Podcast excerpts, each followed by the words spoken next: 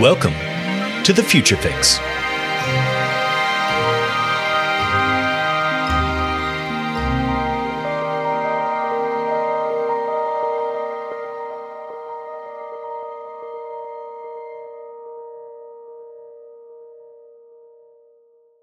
We often hear about new technology informing the way we live. In fact, many of us have a certain amount of anxiety about exactly that.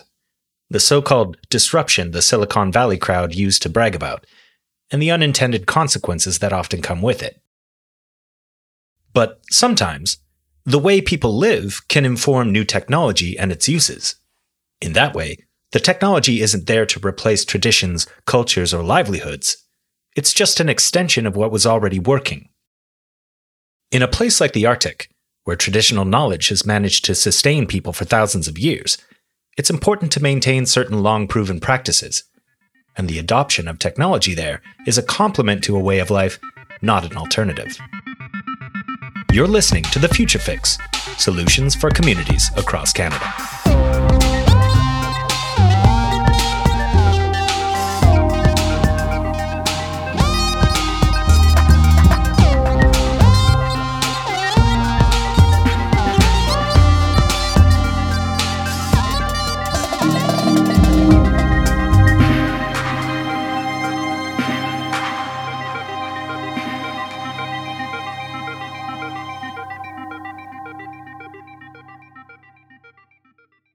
This is Season 3 of The Future Fix, an audio exploration of the way technology and data are shaping communities across Canada.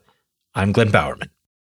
Each episode, we present community challenges and solutions and take you to places large and small from coast to coast to coast. In this episode, we're going to hear about Smart Ice, a social enterprise which offers climate change adaptation tools that integrate traditional Indigenous knowledge of ice conditions and traversing the North with technology that is able to monitor everything from ice thickness, air temperature, and water salinity. It was co created in collaboration with the Nunavut government in 2010 in response to extremely hazardous sea ice conditions. It now services over 30 northern communities, trains local Indigenous people to operate the technology, and makes the findings available so people can make informed decisions about traveling across the ice. Andrew Arreak is a Smart Ice regional operations lead for Qikiqtaaluk region, and we reached him in Pond Inlet.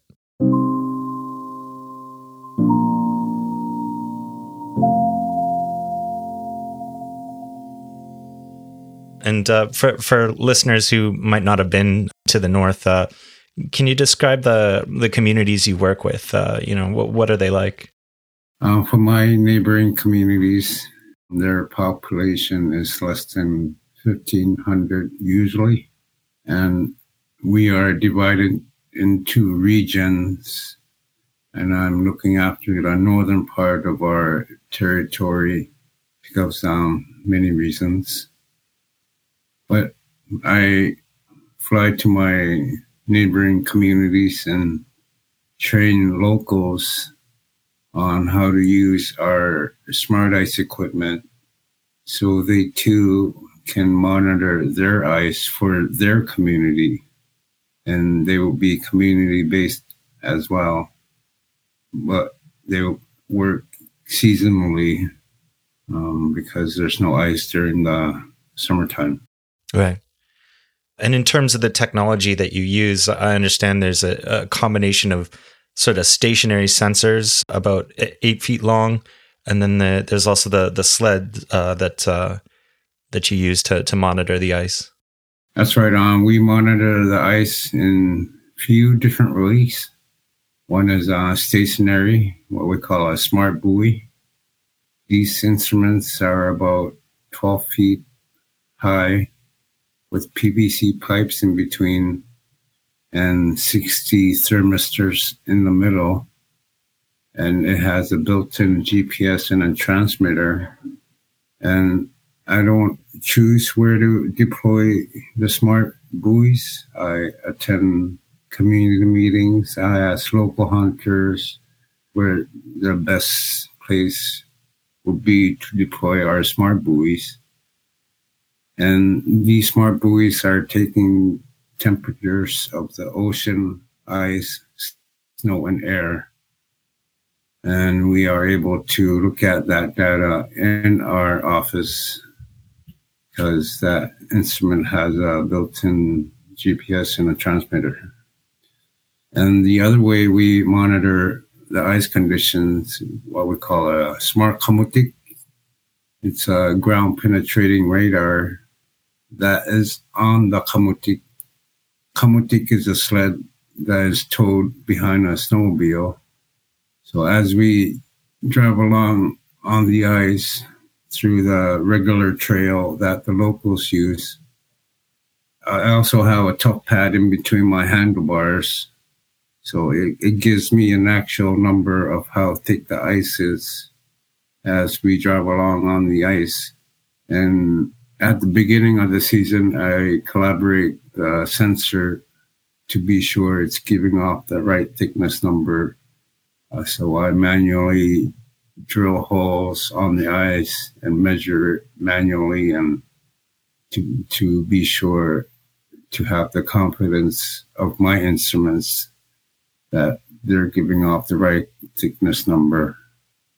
And recently we started map producing weekly maps for my community, interpreting satellite imageries, mapping out where the floe edge is, or where the dangerous areas are, and how the ice is starting to form.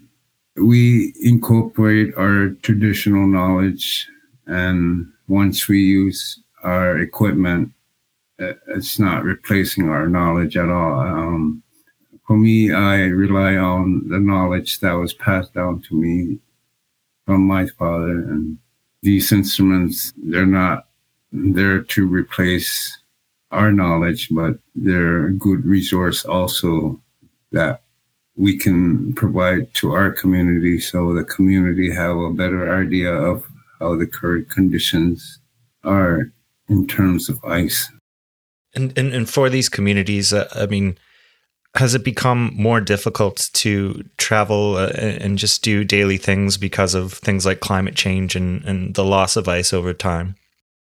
Well, every year the ice conditions are different. Some years we might have rough ice, and some years we might have smooth ice. And if we knew what was coming in terms of ice conditions, I don't think we would need a smart ice at all up in the north. It is a great adapting tool that we are able to use so we can provide that information for our local people. Since, since I've started working, there has been less people falling through the ice, less search and rescue call outs, and people are more confident on how long they should be out at certain time of years before the ice starts to break or starts to act differently. And in terms of sharing the data, uh, how do communities access the the information that you gather with the Smart Ice?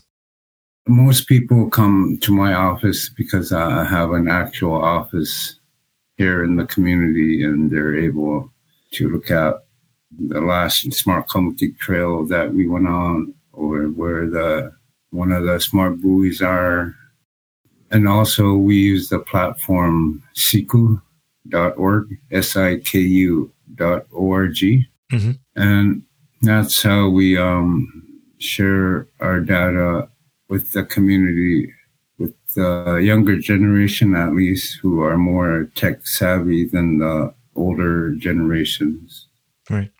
Because uh, some older generations, they, they like printed maps or printed data. So sometimes I print out a map and post it in the community local places such as the co-op store, the coffee shop, or the hamlet office. And uh, what of the response from the communities that, that you've worked with? What has it been to Smart Ice? Well, Smart Ice started off as a pilot project with two communities, Pond Inlet Nunavut and Nain, Labrador. And local people started noticing what I was doing and they they had asked if I'm able to provide this type of information for the community as long as I could. And I'm I'm still here and still providing data for the community in terms of ice conditions and it's been going great. Um, by listening to the community needs, I get a greater support and feedback on what I do. And it's been going great ever since. And we're still growing. We have over 30 operators across Inuit Nunangat regions, and there'll be more in the future for sure. It seems like you you have a lot of ground to cover. You you must uh, get to talk to people all over the the north. Yeah, it's it's pretty neat. We might have a slightly different dialect, but the language of ice is pretty much the same, which is pretty neat. And I, I get to learn stuff from other communities as well, because not every community has the same ice conditions or, or go out at the same time in a certain year. It's, it's neat to travel to other communities and train locals. And the local people are usually happy and proud that a northerner is training other northerners that the community need information on because the ice is a part of who we are. It's part of our identity, and um, I we just want safe travels for any ice users out there and to come back home safely without any incidents. Thinking about other challenges that that face these regions, we spoke before, and uh, you had mentioned invasive species. I mean, that's not directly related to ice, but uh, I-, I, was interested in that. What kind of invasive species are uh, are you seeing in these regions? Well, uh, it's starting off as micro invasive species, like no- nothing huge, but we do know they start off small. There has been more sightings of red fox and more sightings of killer whales during the summer. And I heard one time one of the mine ships had brought in a raccoon, but that was quickly dealt with as soon as uh, local people heard about it. And it's because of the warming of the climate. Um, our ice season will get a little shorter each year and it will get a little warmer each year and that will invite more insects because of the warming of the climate and like I said, it starts off small and who knows what will come up in the north in the future because of the warmer climate. For you, in terms of the future smart ice, uh, I understand that uh, it's kind of opt in. Communities reach out uh, if if they want to, and, and, you work with them, and and talk about um, how you can partner with them. Essentially, yeah, it's a community effort. I get a lot of credit of what I do, but there's a lot of background and what I do because I don't make all the decisions on where to go on a smart Kamutik run or where to deploy our smart buoys. Um, I like to inform the community and get their feedback. And it's been going great using that method and having that relationship with the community is very important because um, you'll, you'll get um, respect out of what you do. You get better feedback and better support on what we do just by listening to the community needs. Well, Andrew, I want to thank you so much for taking the time to speak with me. No, no, no problem at all.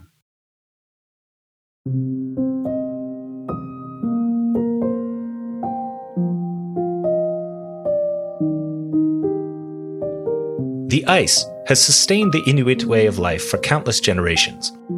But key to that way of life is knowing how to travel across that ice, to hunt, to gather supplies, and to connect with neighboring communities. The ice is always changing, and, more recently, so is the climate. And while we may not know exactly how these changes will present themselves, for now, in the Arctic, using technology as an extension of traditional Inuit knowledge is the fix.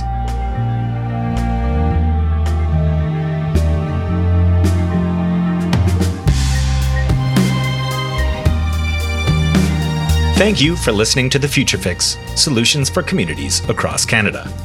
We are a partnership between Spacing Magazine and Evergreen for the Community Solutions Network, a program of Future Cities Canada. As the program lead, Evergreen is working with Open North and partners to help communities of all sizes across Canada navigate the smart cities landscape.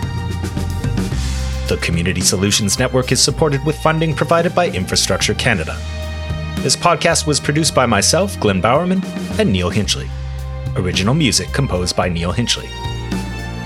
Our content consultant is Sanchita Rajvanshi. See you next time.